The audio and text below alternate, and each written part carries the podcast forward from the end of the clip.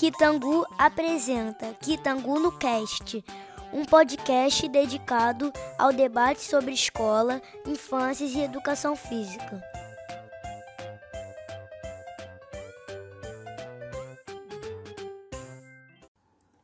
Olá, pessoal! Bom dia, boa tarde e boa noite a todas, todos e todes que chegaram até esse episódio do Kitangu no Cast.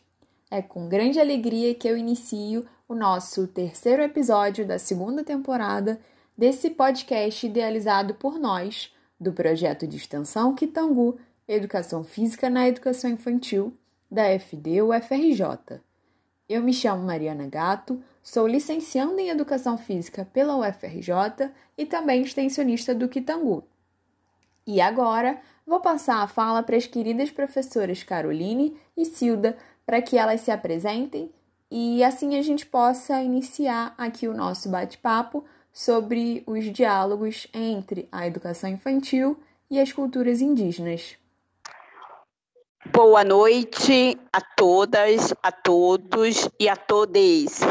Eu sou Cilda Sales, professora da Educação Infantil da Rede Municipal de Duque de Caxias, no segundo distrito, no bairro de Capivari, na Escola Municipal Presidente Costa e Silva. Sou militante do ECO, Coletivo de Educadores Negros e Indígenas do município de Duque de Caxias, e também milito no Movimento Negro Quilombo Raça e Classe. É, sou pedagoga formada pela UF, pela Universidade Federal Fluminense. Faço mestrado na FEBEF, UERJ Caxias. É, boa noite, eu sou Caroline Ortiz, sou mestre em Tecnologia Social pela UFRJ, é, sou pedagoga e professora de Educação Física é, pela UFMS, Universidade Federal de Mato Grosso do Sul. É, local onde eu resido, é, sou professora da Rede Municipal de Ensino de Campo Grande, atuo na, na Escola Municipal de Educação Infantil Georgina Ramires. É... Gostaria então de agradecer o convite, né? E espero poder contribuir com, com reflexões acerca da temática indígena e de seus desdobramentos na educação infantil. Agora que vocês já conhecem essas queridas que estarão aqui conosco hoje, eu quero começar com uma problematização inicial para que a gente possa ir construindo um raciocínio para esse episódio aos poucos, né? Então, assim, durante boa parte das nossas trajetórias escolares, nós fomos levadas a acreditar no tal descobrimento do Brasil, entre aspas, né? E assim, que inocência, para não dizer ignorância nossa, acreditar que naquele dia 22 de abril do ano de 1500, o Brasil estava sendo descoberto por portugueses. A realidade é que esse termo é totalmente perverso e acaba nos levando a apagar, ignorar e diminuir a história e a cultura. Aliás, as culturas desses povos originários que aqui habitaram e ainda habitam é, e apontar para uma perspectiva do, do uso do termo invasão do Brasil não é só uma escolha puramente semântica, né? Mas é uma escolha política. É como denunciar tudo aquilo que nos foi ensinado e dizer assim: ei, pera lá, né? Os indígenas não são todos iguais. Eles não aceitaram passivamente as violências portuguesas. Eles não trocaram amigavelmente o pau-brasil por espelhos. E, e eu digo isso porque eu tenho a convicção de que a gente não pode mais aceitar essa história única que foi contada para nós por homens brancos e europeus que se consideravam os heróis da nossa história, né? A gente não pode mais aceitar essa ideia de pintar o rosto das crianças lá da educação básica no chamado Dia do Índio, né? E produzir cocares e ocas, como se todos os indígenas fossem exatamente assim. Não dá mais. E por que, que eu estou dizendo isso, né? Porque é, parece que quanto mais a gente avança na história, mais a gente retrocede. E esse marco temporal é a prova disso. Delimitar o que é e o que não é um território indígena é um absurdo, porque a gente sabe que o Brasil inteiro é um território de direito dos nossos povos originários, né? A gente sabe que a nossa história não começou em 88, como também não começou em 1500. E, enfim, é com essa problematização, é com esses questionamentos que eu dou início aqui a esse nosso episódio de educação infantil e as culturas indígenas. Deixo aqui aberto para vocês caso vocês queiram me acrescentar em alguma coisa. É, é isso aí, né? A nossa história, a história é, do Brasil começou bem antes, começou com os povos tradicionais, começou com a população indígena, né? E, e a Lei 11.645/2008 é uma lei que vem é, de uma luta indígena. O povo indígena lutou para que esta lei fosse promulgada, para que essa lei é, é, é, adendasse a LDB, né? E, é, e assim essa lei se faz necessária no chão da escola pública hoje, é, porque na minha época a gente não falava da, da educação indígena. É, na, as gerações depois de mim também não falaram. E a atual geração necessita estar falando, necessita. Já estamos passando do, da época do tempo de estar falando da educação é, indígena nas escolas. É, dando continuidade né, no, no nossa conversa, é, quando a gente pensa né, na Lei 11.645, né, e como ela ela é implementada, né, ela ela está lá no chão da escola, é, muitas vezes a gente se pega pensando aonde efetivamente isso está sendo aplicado, né? Será que isso está sendo aplicado? De que forma isso está sendo aplicado? E eu queria destacar, né? Eu moro no, no estado de Mato Grosso do Sul, que no censo de 2010, né, é, a gente tinha uma população de aproximadamente 77 mil indígenas no estado, né, de oito, oito etnias. E, e quando você para para pensar se isso está nas escolas, você não enxerga isso, né? Então, eu fui, fui visitar o Plano Municipal de Educação, que vai até 2024. E uma das, das metas é que seria até o ano de 2020, então até ano passado, né, o atendimento para as populações indígenas na educação infantil é, teria que estar completo e teria que ser feito dentro das comunidades, né? E a gente sabe do contexto da pandemia e das dificuldades que a gente tem para implementar isso. Então, eu acredito que dificilmente a gente, a gente atingiu essa meta que a gente tinha no nosso plano municipal de educação. Né? É, outra, outras duas coisas que eu queria destacar relacionadas né, a essa a lei na prática, né, aqui no, no município onde eu atuo quanto professora, que é a implementação de ações educacionais por meio de, de fóruns, é, de conselhos deliberativos, de conselhos é, escolares, de equipes pedagógicas que promovam esse diálogo entre né, o currículo, a sociedade civil e as questões que envolvam as culturas indígenas, é, eu, enquanto professora, que estou na rede há três anos, eu nunca recebi o convite, nunca vi a divulgação de nenhum evento que discutisse essa temática dentro dessa, dessas proposições, né? E, e para finalizar, eles falam, né, da oferta bilíngue da educação, né, na educação infantil, nos anos iniciais do fundamental, né, tendo a língua materna das comunidades como é, central e a língua portuguesa como secundária. Perfeito, Carol. E assim, depois dessa contextualização forte, né? Eu queria perguntar para vocês, é, quase que trazendo aqui uma análise autobiográfica, né? Uma análise da, da trajetória de vocês, é, como que essas culturas indígenas se fizeram presentes ao longo dessa trajetória?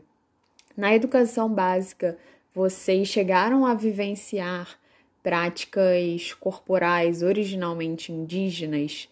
Tiveram contato com alguns conteúdos da história e das culturas indígenas? Ou então simplesmente foram levadas a acreditar nisso que eu falei anteriormente, né? Acreditar que os e as indígenas são todos e todas iguais, usam cocar, não usam roupa e moram em ocas. É, e na formação de vocês enquanto professoras, como que isso apareceu? É, houve um, um rompimento do que vocês acreditavam anteriormente? Ou isso só foi aparecer após a formação inicial de vocês? É. E a minha formação, a, a, cultura indígena, ela não apareceu em momento nenhum na minha trajetória da educação básica, é, em nenhum momento. E sempre, quando aparecia, aparecia no dia 19 de abril, e é, no, tendo a questão indígena carregada de preconceito o índio usando cocá, o índio é, na selva, o índio. E era é, o, a criança, quando a gente ia fazer. É, porque eu também sou professora, eu também fiz a formação de professores do curso normal, e no curso normal a gente aprendia a fazer índios com cocá e com o arco e flecha. Essa era a visão da escola, na minha época, da questão indígena.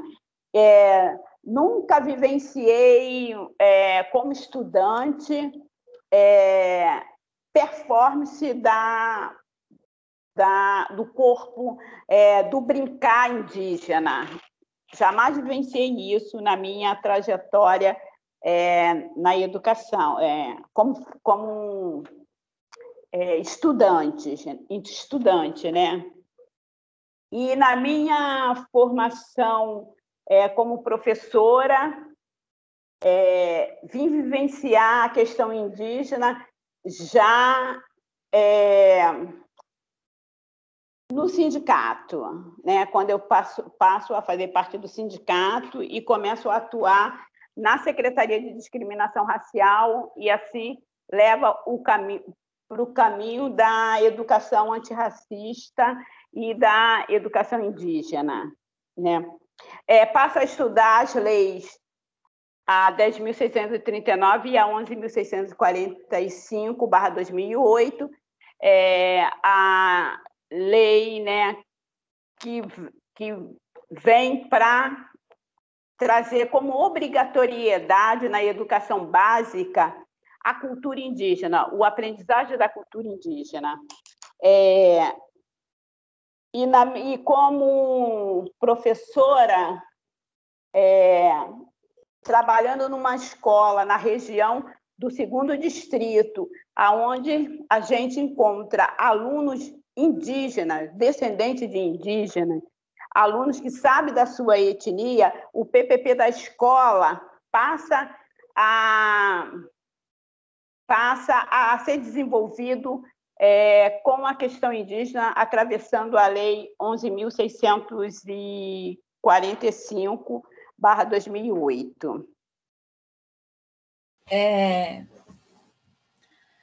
Eu também não tive uma, uma trajetória muito diferente né, na educação básica, da professora Silda, né? Então, o que marcava, né, é, sobre o que me ensinavam sobre os indígenas é muito do que você, Mari, é, destacou um pouco nessa, nessa introdução, né? Essa visão estereotipada do indígena. Mesmo, né, e destaco novamente, mesmo morando nos esta em um dos estados com uma, com uma das maiores populações indígenas do Brasil, é, a educação aqui não é diferente, né? Porque a gente tem, tem a necessidade de ter essa população como invisíveis, né? Eles não estão presentes, eles não fazem parte da sociedade. É, então, enquanto estudante né, da educação básica, eu não tive essa vivência. Mas ao né, ingressar no ensino superior é, e me deparar com o movimento estudantil, com os movimentos sociais que ali ocupavam, né, ocupavam aquele espaço, foi a possibilidade que eu tive de conhecer e de me aproximar né, do que seriam as comunidades indígenas, do que seria o movimento indígena aqui no estado. Né? Isso não aconteceu através de uma, de uma disciplina curricular, né? mesmo já tendo a lei né, dada como, como obrigatória. Né? É, isso, isso ainda não estava implementado no meu currículo. Então, é, é, eu gostaria de destacar né, a importância da gente ter a universidade como um espaço aberto, né, ao debate, ao diálogo, para além das salas de aula, né, uma universidade viva e que contemple toda a população, né, da sociedade civil, né. A população ela tem que estar ali, porque ali é onde nós somos formados para atuar, né. Então, é, a partir do momento em que eu me deparo com os movimentos sociais, né, que eu participo de um evento chamado Tribunal Popular da Terra, em que estavam os indígenas, né, é, os quilombolas e os, é, o MST, né, os trabalhadores do campo, me possibilitou enxergar né, a vida de uma outra forma. E isso acabou aparecendo na minha formação enquanto professora, né? Me despertou o interesse de investigar isso, uma, um pouco disso, no, no meu trabalho de conclusão de curso. Olha, eu vou falar para vocês que assim, é muito duro, é muito cruel perceber que nós três somos de gerações bem diferentes, é, temos idades bem diferentes e Consequentemente, passamos pela educação básica é, em décadas diferentes e assim, nada mudou, né? Porque essa mesma ausência das temáticas indígenas que Silda apresenta, que Carol apresenta, é, eu também vivenciei na minha educação básica, né? E para não dizer que era uma ausência completa, era justamente essa presença que é perversa, que é a presença da, da caricatura do que é o indígena somente lá no que chamam de Dia do Índio, né? Então, eu lembro perfeitamente de que na educação infantil e no meu ensino fundamental também, as professoras pintavam a gente, é, a gente fazia cocares com penas artificiais. E, enfim, isso era o máximo de, de contato que a gente tinha com, com a questão indígena, né? Então, posso dizer que era um contato bem perverso, bem pontual, bem caricato, e enfim, é, agora voltando os olhares um pouco mais para o tempo presente, né? É, para a atuação pedagógica de vocês atualmente. Como que tem sido construir as práticas pedagógicas que valorizam a pluralidade indígena e então rompem com essa ideia tão estereotipada que nos foi passada, né? Essa ideia tão estereotipada que a gente acreditou por tanto tempo. Vocês querem trazer alguns relatos dessas experiências? Fiquem à vontade. Bom, é, as experiências que eu tenho para relatar são as seguintes. É, professora do chão da escola, vivenciando a educação é, indígena, né, na minha como militante na minha prática de sala de aula, é, vivenciei um momento solitário da minha vida e que depois eu fui abrindo a porta da minha sala para que as professoras, as outras professoras também tivesse acesso né, ao conhecimento da Lei 11.645 para também é, também mudar sua prática e trazer a questão indígena para a escola. É, nós conseguimos colocar no PPP da escola a, a temática indígena e trabalhamos com ela. É, a minha experiência com, a, com o trabalho indígena são trabalhos que eu faço oficinas com a minha turma da educação infantil, é, trago as brincadeiras indígenas para a sala de aula, é, a gente vai para o pátio da escola, a gente faz a brincadeira indígena, né, as performances dos corpos é, daquelas brincadeiras. É, a gente também faz oficinas de construção de petecas, é, a gente é, coloca, é, fala também é, do indígena no contexto urbano, que o indígena não é só a, o, o indígena que vive em aldeia, que está aldeado, mas tem o, o, indígena do contexto urbano, e por eu estar numa região onde tem estudantes indígenas no contexto urbano, isso fica mais fácil de ser trabalhado e deles entenderem. E eles trazem também a experiência e a memória deles como descendente indígena para as nossas aulas, né?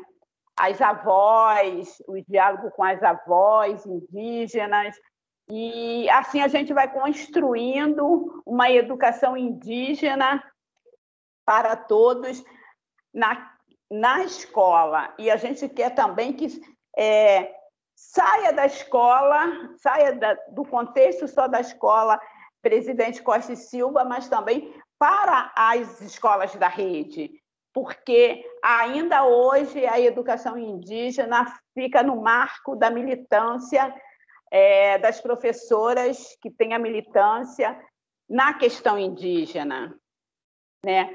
E é, a SME, é, quando a gente faz as atividades indígenas, porque lá na escola a gente faz o abril indígena, é, a semana inteira de palestras, de formação para as professoras. A gente convida outras escolas para, para estar junto naquele momento com a escola.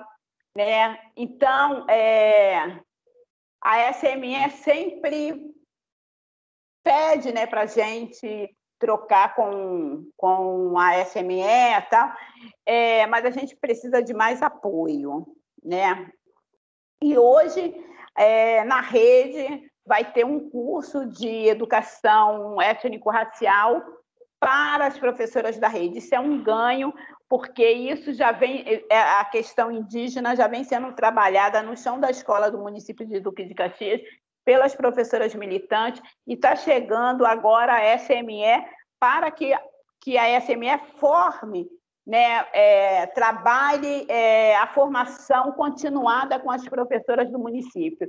E isso é um ganho para a educação antirracista, é para a educação indígena no município de Duque de Caxias. É, infelizmente, a gente vive um momento de pandemia, um momento que limita a, a nossa, é, o nosso fazer pedagógico é, para trazer a educação indígena para a escola, né? É, é, para a gente trabalhar mais. É, esses dois anos, a gente não está. É, não, a gente não, a gente só fica é, é, atuando no marco é, da formação com as pesquisadoras das universidades, com as professoras pesquisadoras da escola, fazendo grupo de estudos, né? Mas a nossa prática já mudou muito. Hoje a gente entende que o indígena ele tem que ser é, visto é, como é,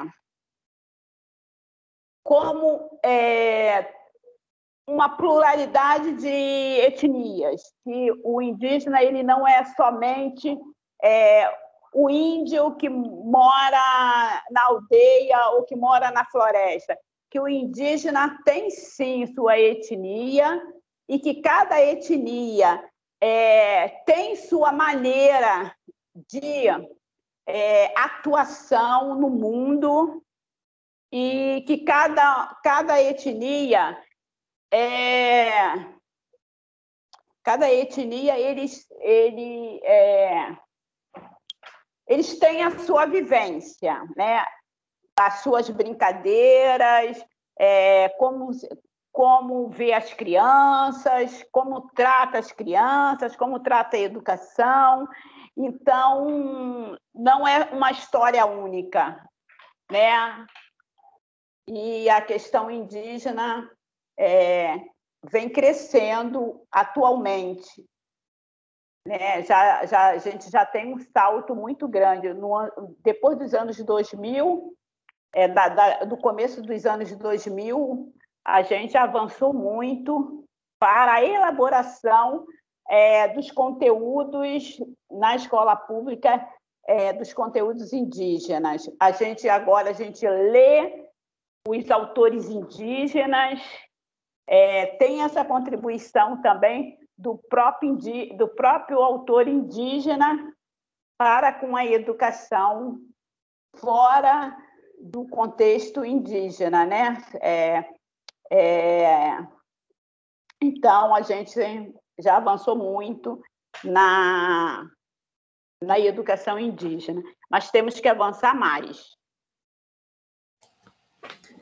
É, é muito, muito interessante a gente ficar escutando, né? Esses relatos, ainda mais de estados diferentes, né?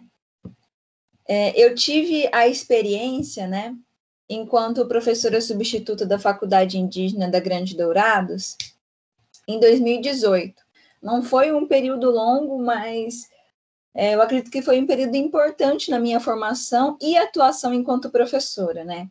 Em uma das disciplinas que eu lecionei, nós construímos uma cartilha com jogos tradicionais, a partir das vivências e das experiências que eles, que eles traziam, né? É, desde a infância até a vida adulta.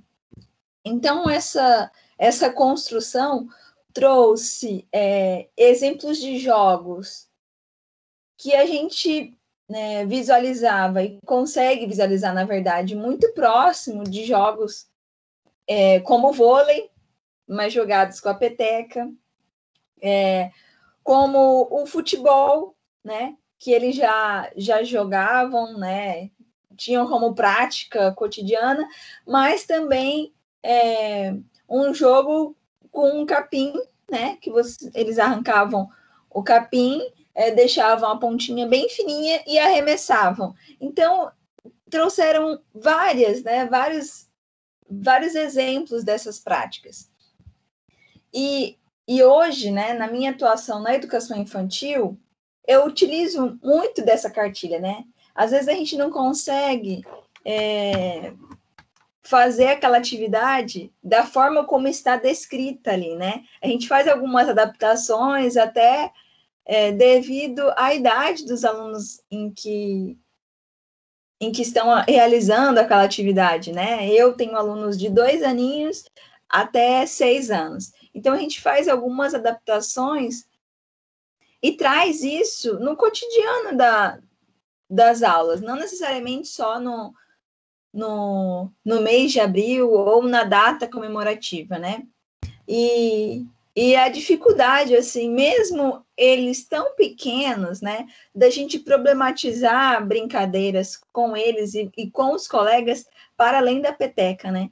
A peteca é importante, eu acho que é um instrumento interessante para a gente iniciar, né, essa problematização com as crianças, né, porque é algo concreto que eles podem podem ter.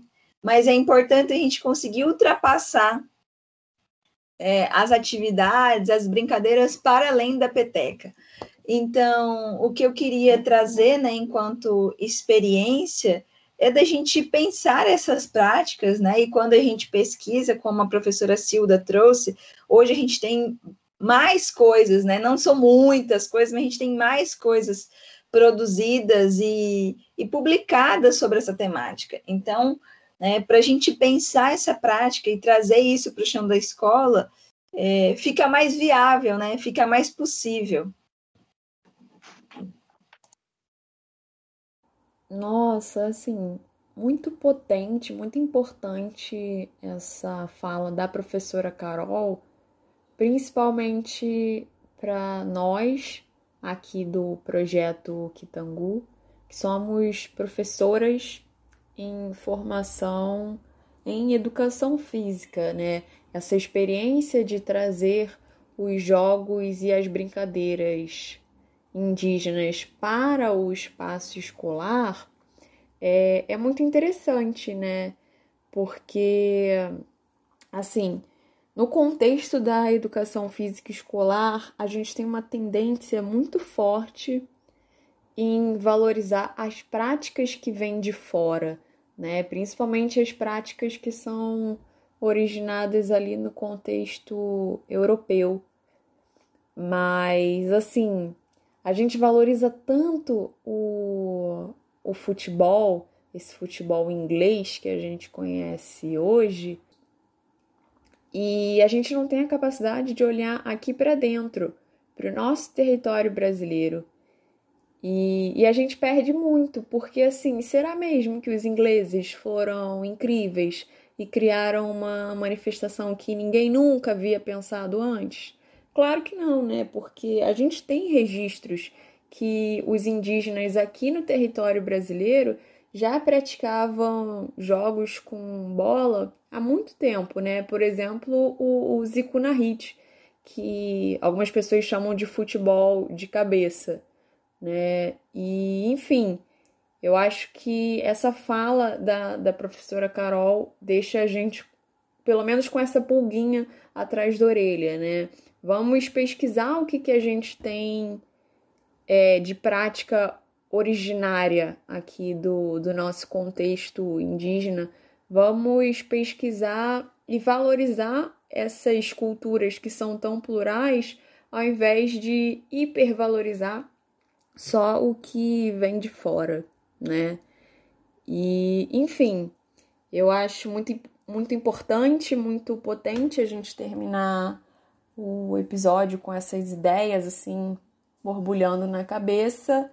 É, quero agradecer imensamente pela presença de vocês, pela disponibilidade, pelas falas tão importantes e pelo trabalho que vocês vêm desenvolvendo no chão da escola né? E para finalizar, então, vou deixar aqui esse espaço aberto a vocês, para que vocês possam falar assim tudo aquilo que vier no coração aqui nesse momento, para a gente fechar o nosso episódio. Eu gostaria de agradecer o convite né, ao ECO, ao coletivo de educadores negros e indígenas do município de Caxias. Foi um prazer representar o ECOR aqui né, nessa atividade. E só para concluir, só para fechar, eu quero falar de um relato de experiência da minha turma da educação infantil, que tem quatro anos. É, tem crianças que vêm da creche e tem crianças que vêm de casa que nunca estudaram. E quando eu começo a trabalhar a temática indígena, quando eu faço a pergunta sobre a questão indígena, sobre se eles conhecem, se eles já viram, se eles já... As crianças é, que já foram à escola, que vêm da creche, fala do indígena brincando no rio, fala do indígena é, com arco e flecha, fala do cocá, é, fala que mora em, que vive em ocas, tal. Então, é, é, ainda tem, ainda perpassa é, aquele preconceito de quem são os indígenas. E a criança que vem de casa, ela fala o seguinte: ela fala que a criança indígena é uma criança que brinca. Como ela. Olha só, gente. Criança indígena é uma criança que brinca como ela. Como é que é? Ah, é uma criança que brinca, que corre. Então, ela traz a memória e a experiência dela como criança e fala que é a mesma coisa a criança indígena. Então, para vocês verem que a escola tem muito que avançar, porque a escola é, tem que sair da caixinha, a escola tem que sair de dentro da escola para fora da escola para entender a educação indígena. Tem que sair dos muros da, da escola para entender a educação indígena e aprender com as crianças que, quando chegam na escola e é perguntada pela questão indígena, diz que, a, que o indígena é uma criança como ela, que brinca, que corre, que é criança. Obrigada e gostei muito de fazer parte dessa, dessa atividade.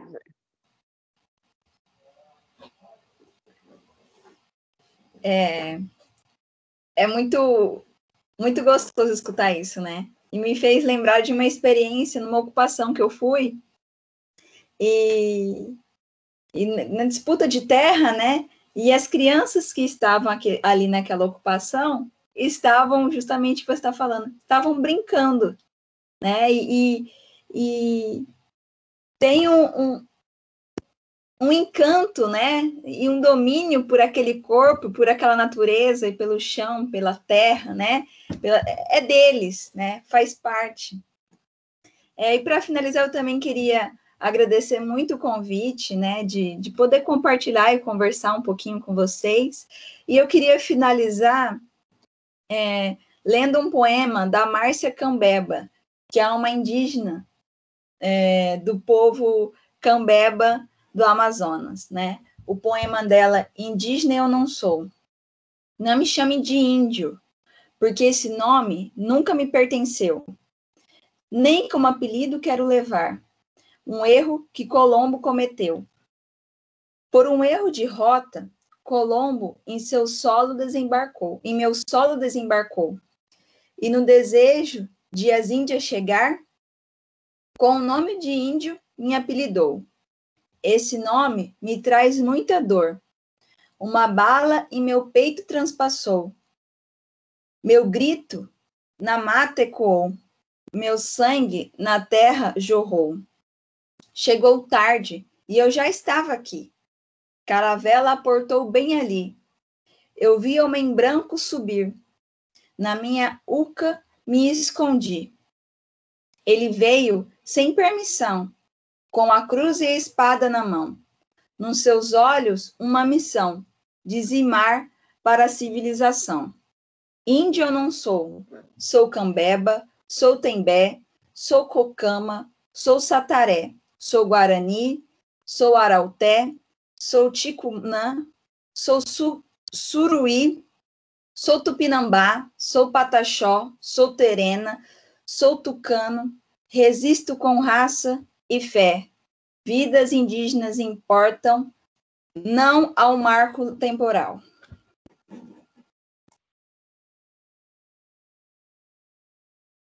É isso. Muito obrigada, então, pela presença e pelas falas potentes de vocês. Finalizo aqui então o nosso episódio deixando muito claro o nosso posicionamento, né? Não ao marco temporal.